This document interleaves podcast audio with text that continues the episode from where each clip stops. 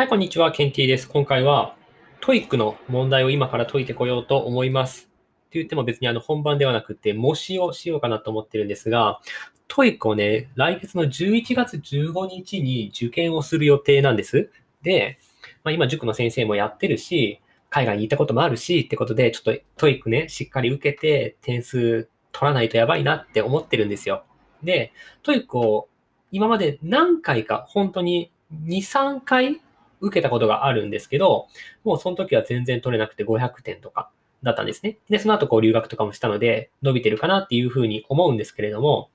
今まで TOEICを解いてて、もう完全に解ききれましたって思うことはもちろんなかったわけですよ。皆さんね、あの、もし TOEIC受けたことがある方がいらっしゃればわかると思うんですけど、2時間で200問解くんですよ。1分1問解いてたら120問しか終わんないわけですよ。でももう無理、無理なんですよね、めちゃくちゃ。めっちゃ問題数が多い。で、特に、まあ、リスニングは一応こう、リスニングが流れるから、そのもうペースで進むしかないし、なんか後でちょっとそこに時間取るとかできないじゃないですか。言ってること覚えてらんないし。だから、まあ、リスニングはね、もう、それに従ってやるしかなくって、多分46分なのかな？で、残りの何分かな ?75 分ぐらいでリーディングをするわけですよ。で、文法問題が30問と、あと、まあ、次の中文問題、なんかその、長文じゃないけど、ちょっとこう短いセンテンスがあるのが何問か、10問ぐらいかな。ちょっとわかんないですけど。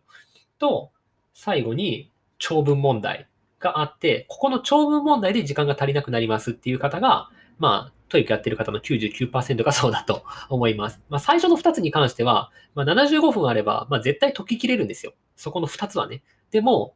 ここの2つをなるべく早く終わらせて、最後の長文問題に時間をいかに残せるかっていうところが、まあ、この TOEICをなるべく高い点数取るための秘訣なんですけれども、今までね、 TOEICを受けたことがあるにもかかわらず、時間配分がどれぐらいでやったらいいかっていうのは全然知らなかったんですよね。で、多分、これ、えっと、最初のね、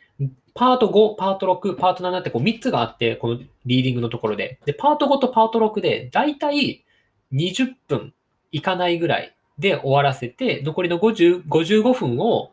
パート7の長文問題に費やすべきっていうことを今さっき知ったんですね。今さっき、ちょっと今から模試受けるからちゃんと時間配分知っとこうと思って見たら、あ、そうだったんだみたいな。で、前回受けた TOEICが多分、最初のパート5とパート6で25分ぐらいかな。25分から30分ぐらい。多分30分ぐらいかかってますね。おそらく。で、なんか残り45分もあるからめっちゃ時間あるじゃんって思ったんだけど、もう論外。多分45分とか論外なんですよ。完全に。だから、その時はね、全然調べもせずに、で、なんか一応時計はね、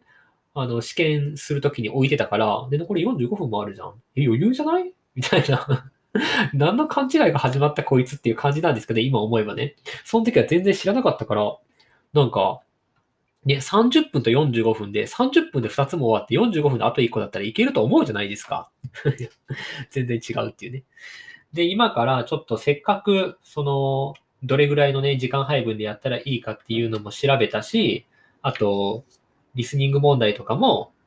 自分で解き終わったら、もう次の問題をサクサク読んどいて、予習しといて、で、言われたことにさっと答えて、で、もう分かった時点で次の問題に進むみたいなね、そういうテクニックがあるっていうことも知ったので、それをですね、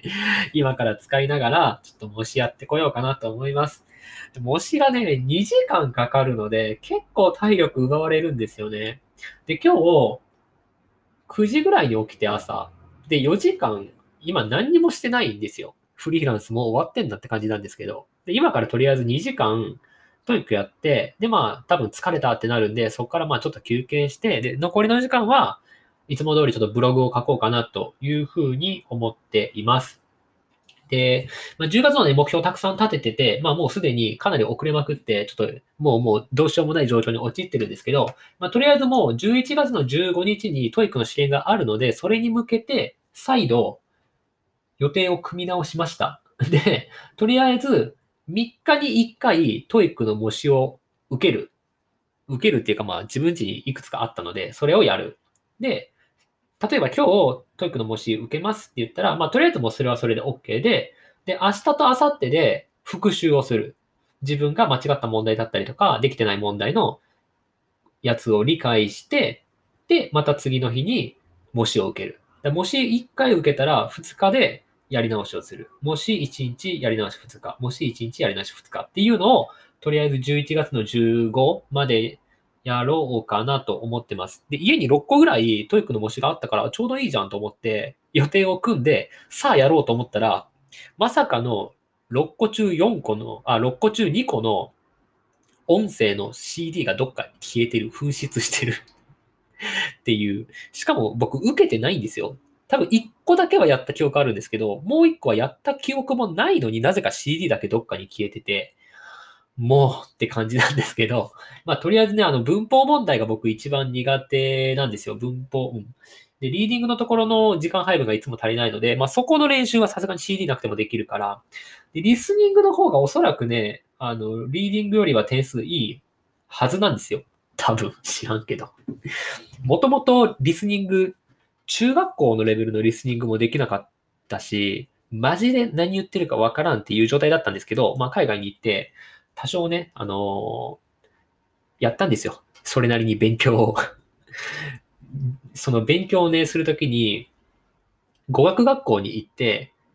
勉強するんだけど、語学学校に行ったからって別にリスニングができるわけじゃないんですよ。当たり前だけど。だから、